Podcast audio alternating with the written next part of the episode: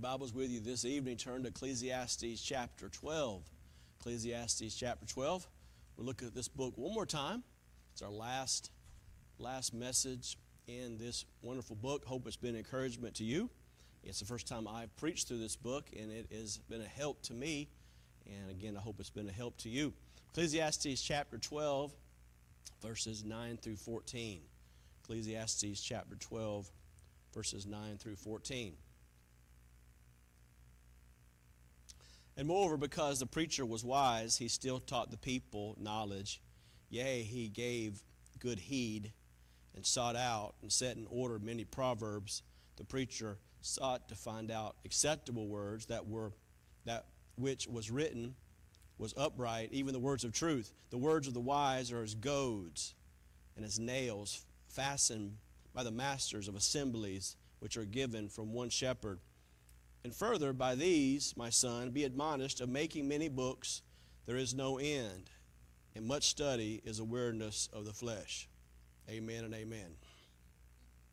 Let us hear the conclusion of the whole matter. Fear God and keep his commandments, for this is the whole duty of man.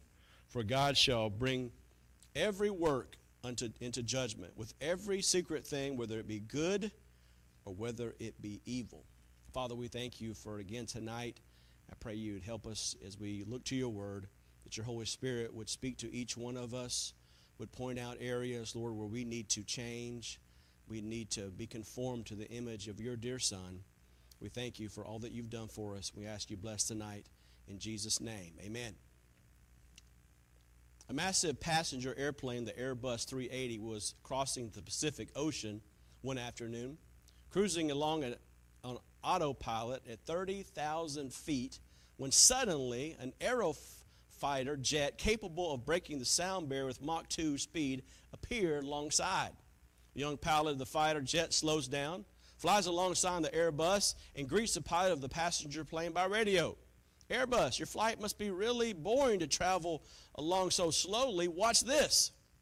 With that, he rolled his jet over a few times, accelerated, breaking through the sound barrier with a crashing boom. Then he flew to a dizzying height, only to swoop down towards the ocean in a breathtaking dive.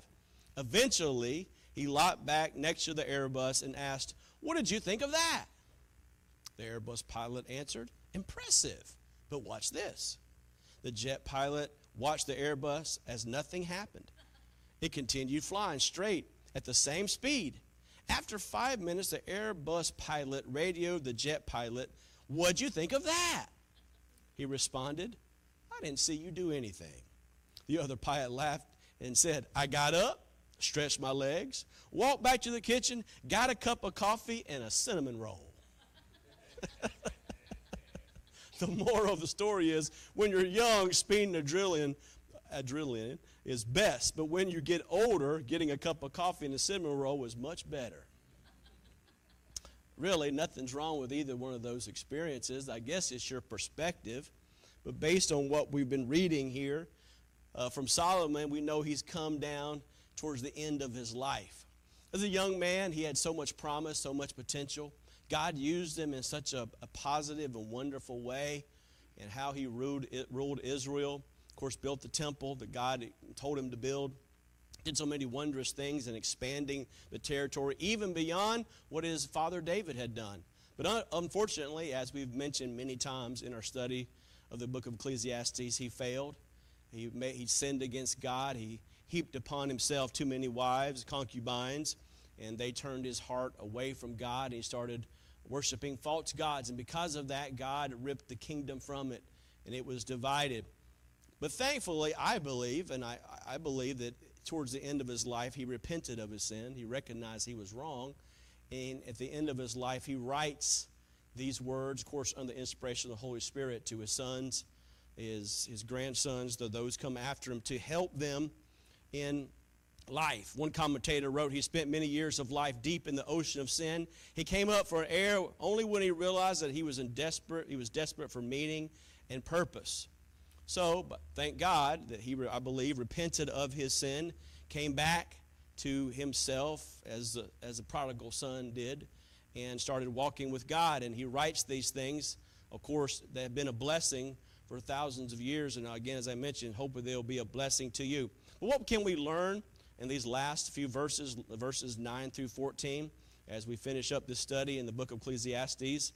Uh, what can we learn? Well, first of all, the true meaning of life. First of all, Solomon remembers his search for truth. He remembers his search for truth. It says in verse 9, over because the preacher was wise, he still taught the people knowledge. Yea, he gave good heed and sought out and set in order many proverbs. The common practice, uh, if you might interested, he's talking in third person. A common practice in near uh, Eastern literature was a writer speak of himself in third person. Moses, David, John, Apostle John did it. Uh, so he reserves himself as the preacher, as he had done before. So he writes these words uh, he weighs them, he realizes they're important. He, he evaluates them carefully, he studies them, he thinks about them, he arranges them, he skillfully orders them, then he proclaims them to us because they're important. Verse 10, the preacher sought to find acceptable words. Acceptable words that were written was upright, even words of truth. They weren't just a collection of random words uh, to, to, tickle the ears of the, of the hearers. There were, there were words of substance, there were words of purpose. And really, that should be the word, all of us as we speak. The Bible says, He that keepeth his mouth and tongue keepeth his soul from troubles. If we know our words are written in a book, as the Bible tells us, that we're accountable for our words, our words should be, we should be thinking about our words. Don't let your mouth get ahead of your head. Amen. Don't, don't let it get so far the way that you wish you could catch them uh, but, and bring them back. But the words become like feathers in a hurricane. Once they're out, you don't catch them again. They're out. And the only thing to do at that point is have remorse and ask forgiveness of them. But how many times have we said things we wish we could say? But if we were like a fish and kept our mouth shut, we'd keep ourselves from getting a hook, right? we have to be careful what we say.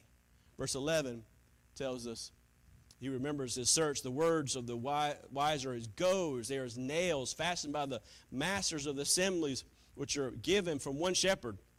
The English word goad was the word for a point, a spearhead, an arrowhead, a pointed stick to drive along or to, to, to, to herd the cattle. Uh, one commentator wrote these words have been, sh- been shaped in such a way they pass through our defense defenses explode with meaning in our minds and hearts. Why does a book have that type of impact and power in our hearts? Because it's not an ordinary book. It's, it's God's Word. It's unique. It's powerful. So we see, first of all, here his search for the truth, but secondly, the source for wisdom, the source of wisdom. Verse 11, the words are as wise goads as nails fastened to the master assemblies, which are given from one shepherd. This shepherd, of course, uh, is probably one of the most known people or occupations there at this time. Of course, David was a shepherd. We think of Christ as the good shepherd. It's a reference to Yahweh, the God of Israel, the shepherd of Israel. This is the God of Solomon, heard his father sing about, The Lord is my shepherd, I shall not want. So we know the importance of of God's word. We read about it in 2 Peter chapter 1 verse 20 and 21, knowing this first that no prophecy of the scripture is any private interpretation of the prophecy came not in old time by the will of man, but the holy men of God, of God spake as they were moved by the Holy Ghost.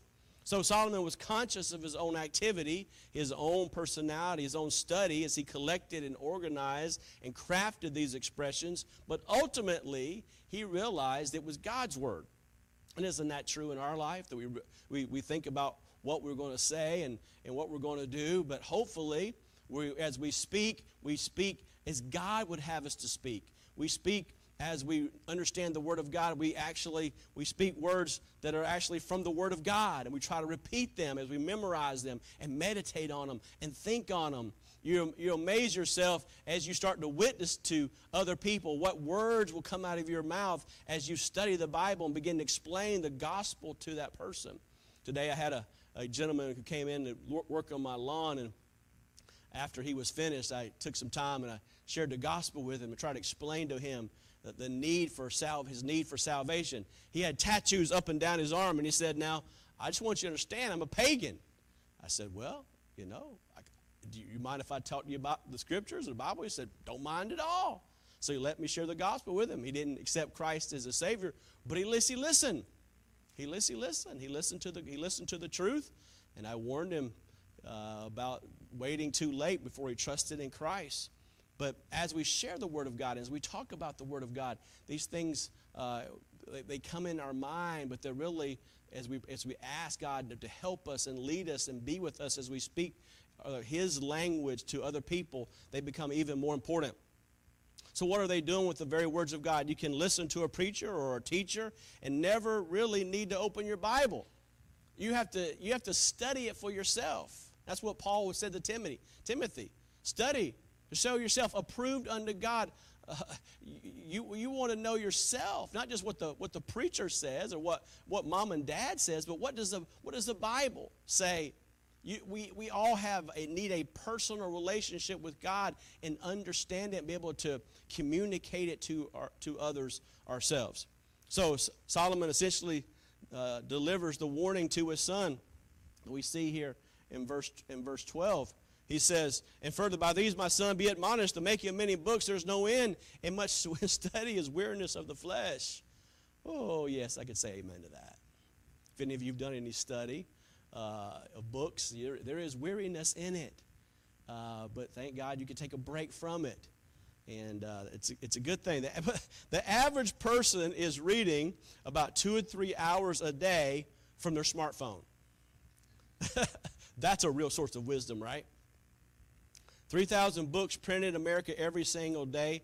Now we're about a million books per year.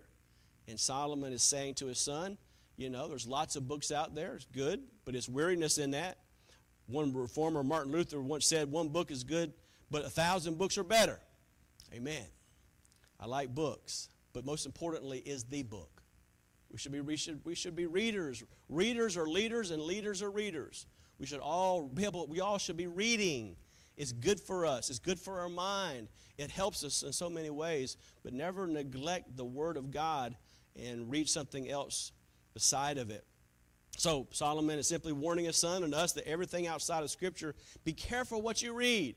I have a, li- a library full of books, but even books that are based on the Bible, even commentaries by good men. Sometimes you have to you have to run through the through the screen or the sieve of the, of the Word of God and say, make sure what it says. Is it, is it lying up to the Scriptures? Is it, you know, you have to be careful as you, as you look at different books and read different books or watch different preachers is what they're saying. Is it line up to the Bible? And if there's any difference to what they say or what it says to the Bible, you always stick with the Bible. We're Bible believers. We're Bible, Bible people. We need to be. We need to stick to the Word. So Solomon remembers his search, his search for truth.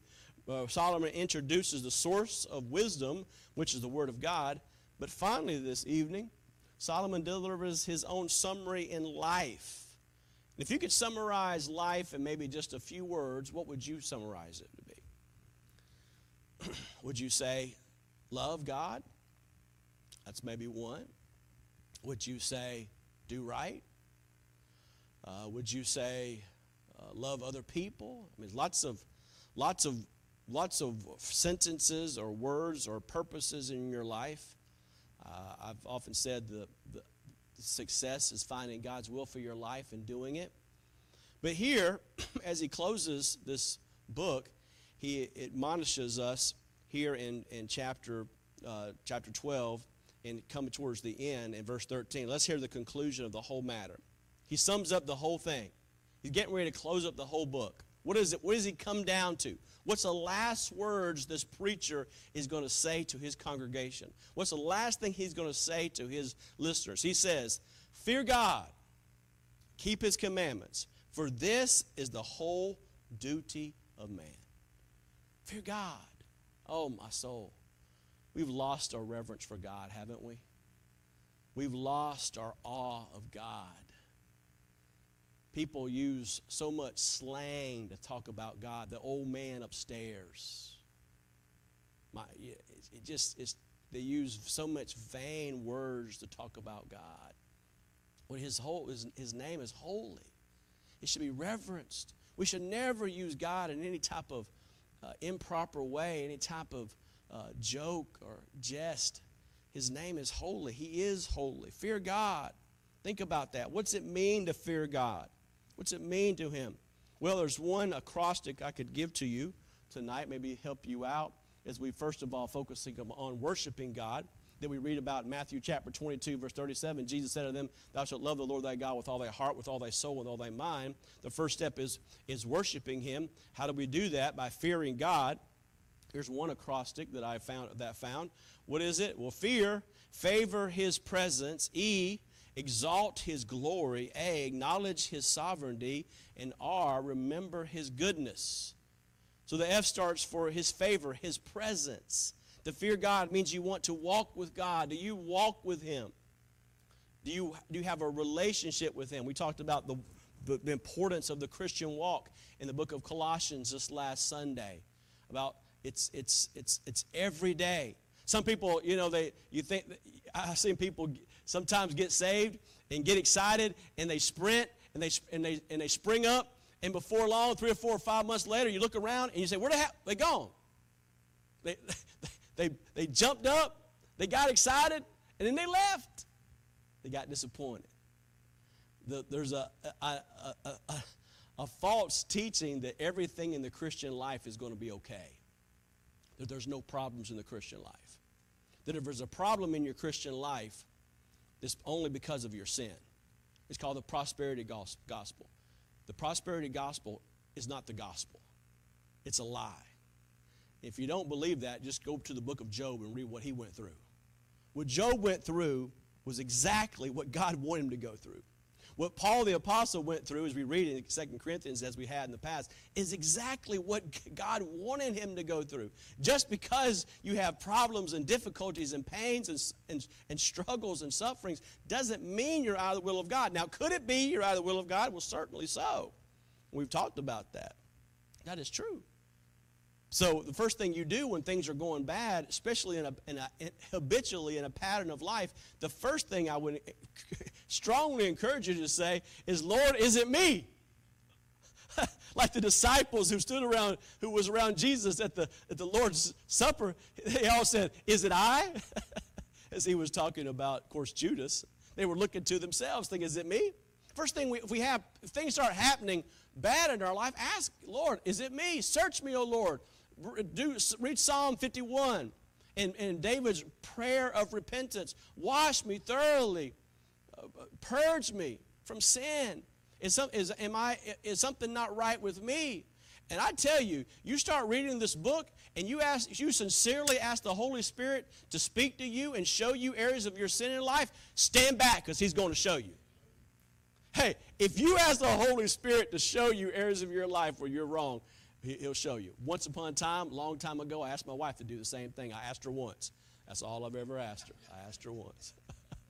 and she said, I'll tell you. And I, I, took it. I don't think I've asked her since. She'll tell you. She'll tell you if you ask now. But God, was, the Holy Spirit will show you if you really want to know. So F starts with favor his presence. E stands for exalt his glory. Not only walk with him, desire to talk about him. Do you talk about God out in where you're at? Or do you talk about, oh, the president did this again? How long are you going to keep down that path? Oh, we got to, you know, oh, the, the team did this again. I mean, obviously, we talk sports and politics, but dear friend, is that all you talk about? Shouldn't we talk about Jesus? Shouldn't we tell people about what God said to us, talk to us about in our devotions? Well, if we had our devotions, if you don't have your devotions in the morning, you can't tell anybody what happened, what God said to you in the morning. So talk about what God has said, what God spoke to you about in the morning. Ask a person, your wife or your husband, hey, what, what did you read this morning? What, what helped you out? What are you reading? How God, how's God challenging? We talk about so much stuff, and most of it isn't worth the words we're saying. What about talking about Jesus? What about talking about God? What talk about how He's answered prayer in our life? You said, man, you're talking about spiritual stuff. Yes! We're supposed to be Christians. We're supposed to be talking about things that are things that are higher, things that are nobler. These have allured my sight. A starts starts to acknowledge his sovereignty. Trust him, especially when we don't understand. He doesn't always explain himself as we learn through the study of this book, you, you, when you can't trace his hand, you can trust his heart. And R stands for remember his goodness. Remember his goodness. The unbeliever never thanks God for anything. But we're, we're, we're, encouraged to count our blessings. Remember the old song, Count Your Blessings, name them one by one. When you start to get down, start to get discouraged, when we start looking around at other people and say, oh, so and so, he's okay, and oh, so and so over there, he's all right, and oh, so and so, they're doing fine, start counting your blessings and asking God to show you what he's done for you, that he saved you, that the Holy Spirit indwells you, that you have the Word of God, that you live in a country that you can still talk about God publicly.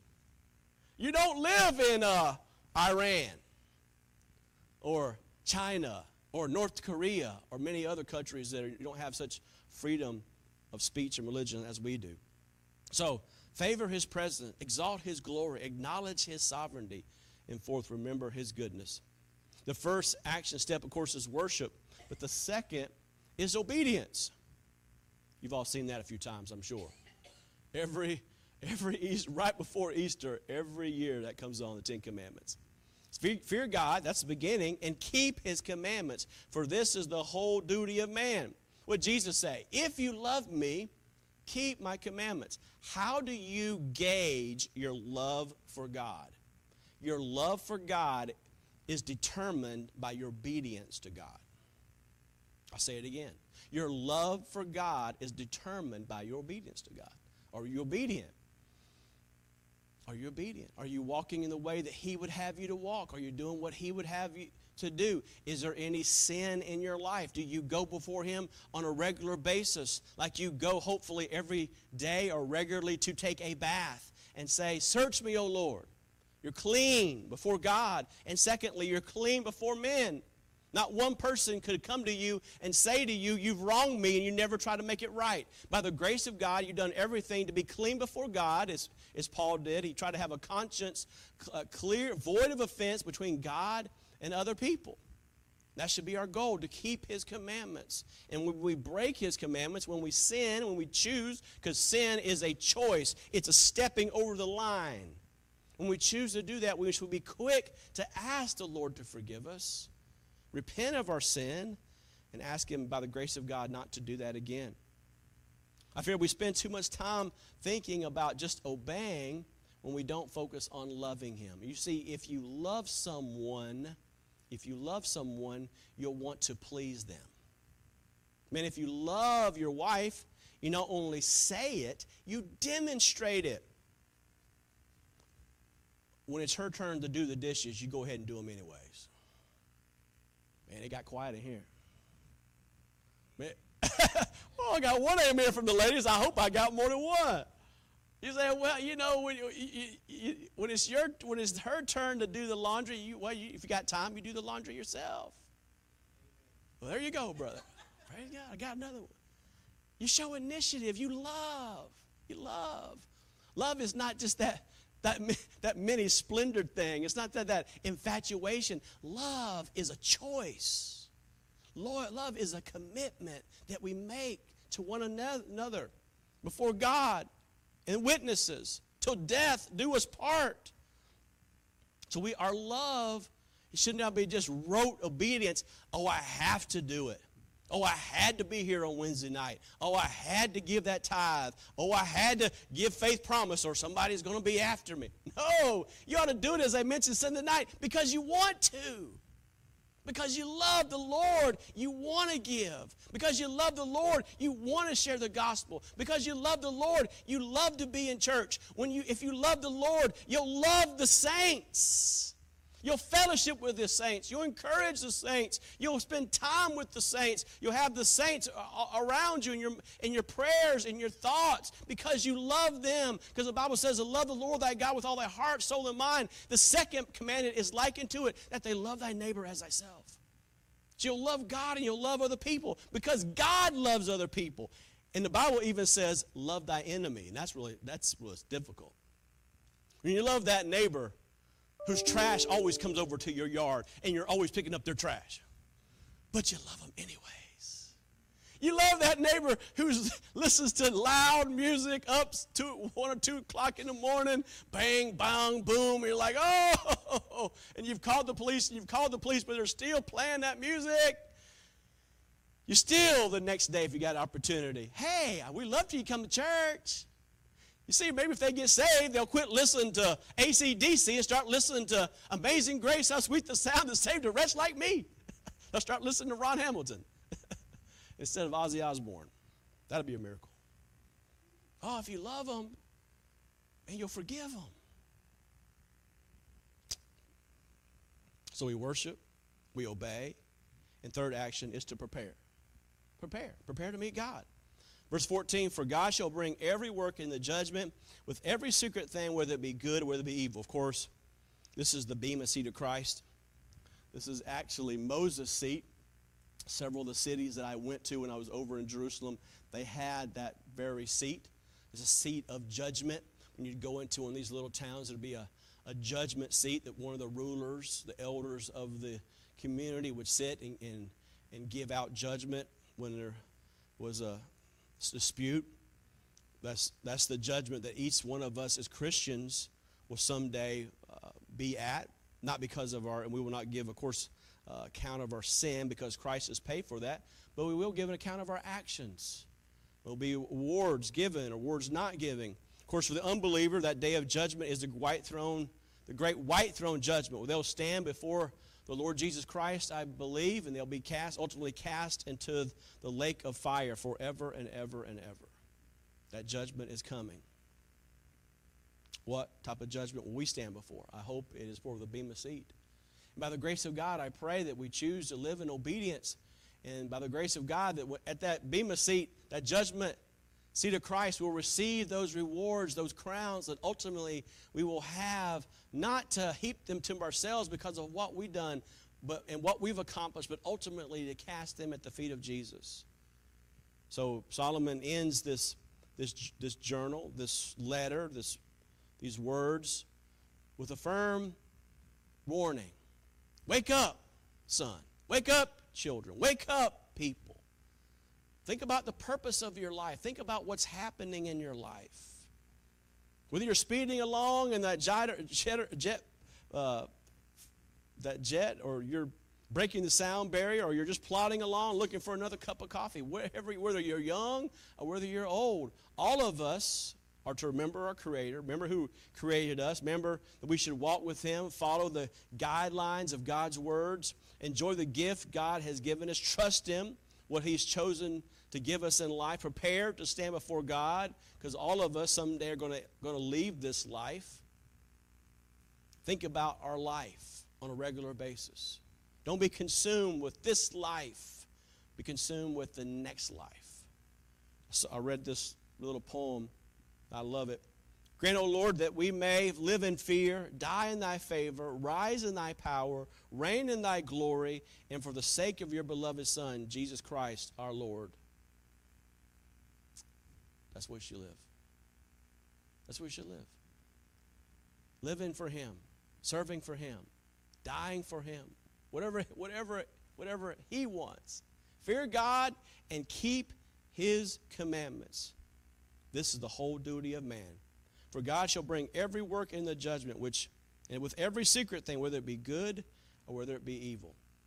I hope we keep those things, those thoughts in our minds as we as we have lived the rest of this life that God has given us. Because someday we're going to stand before Him. Imagine if that day was a day. Would you be prepared for it?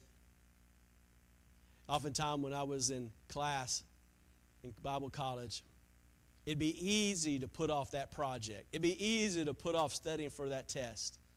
But test day comes. When I was taking Greek in my freshman year in college, we had these elderly folks that were in class with me. I was about 21, they were about 60. And I remember this dear lady from Georgia. We were getting ready to take our first Greek exam, and I looked at her, and she kind of looked at me, and her eyes were sad. And I looked at her husband, and he was about the same way. And she said to me, Only the rapture can help me now. yeah. Uh, that's true for many of us, right? But if the rapture came tonight, would we be ready? Would we be ready? Would you be ready to meet Jesus tonight? Is there anything undone? Is there any gospel message to a loved one unsaid? Is there any bitternesses, heartaches, hurts that you've not tried to, by the grace of God, work out in your life? If you met Jesus tonight, would you be ready? We all must be ready because he could come back tonight. Father, we thank you for your mercy and your grace. Thank you for, again, these folks being here on this Wednesday night. Thank you, Lord, for the close of this book and this, this very important reminder to fear God and keep his commandments, knowing that someday we will stand before you. Oh, what a wonderful day that be. What a glorious day that will be. How we've longed for that day. Help us, help us to be ready. May we be quick to share the gospel with others we see. Those out, help us to have gospel tracts. Help us to have the word, the gospel on our lips so we can share it with other people. Help us to be busy doing all we can while we can, can knowing that someday soon we will see your face. Maybe there's somebody in your life right now you're thinking of that you're not right with. Maybe there's somebody in your life right now that you haven't witnessed to. Dear friend, I beg you, don't wait for next week. Don't wait for next month. I cannot promise you, I can't promise you tomorrow in this life. But I know one thing for sure if you know Christ as your Savior, you're going to meet the Lord. What have you done with the time that God has given us? Life is a vapor, it appeareth for a little time and vanisheth away. What, what have you done? Have you wasted it? If you wasted it, now's the time to do something with it. Whatever time you have left, maybe two months, maybe five years, maybe much more. We don't know how much longer we have. But whatever time left, I pray you'll use it for His glory and ultimately your good. Let's stand to our feet tonight. If God has spoken to your heart about a specific area, maybe a sinful habit you're struggling with that you need to get victory over. Maybe you need to speak to somebody. Maybe you need to make a phone call. Maybe God has placed somebody in your heart you need a witness to. Say, Preacher, God has spoken to me specifically. The Holy Spirit has spoken to me specifically about an area of my life that I need to change or someone I need to talk to, somebody I need to get right with. Would you pray for me tonight that by the grace of God I will do it and I will do it soon? Would you pray for me? Anybody like that tonight? Amen. Praise the Lord. Anybody else? Somebody I need a witness to. Somebody I need to get right with. Somebody I need to call. Maybe someone you need to encourage. I need to speak to somebody. I, I have a, there's something the Lord wants me to do. I need to do it, and I need to do it soon. Would you pray for me? Anybody else? Amen. Amen. As the piano plays, the altar is open this evening. If you want to come down and just pray and ask God to help you do that.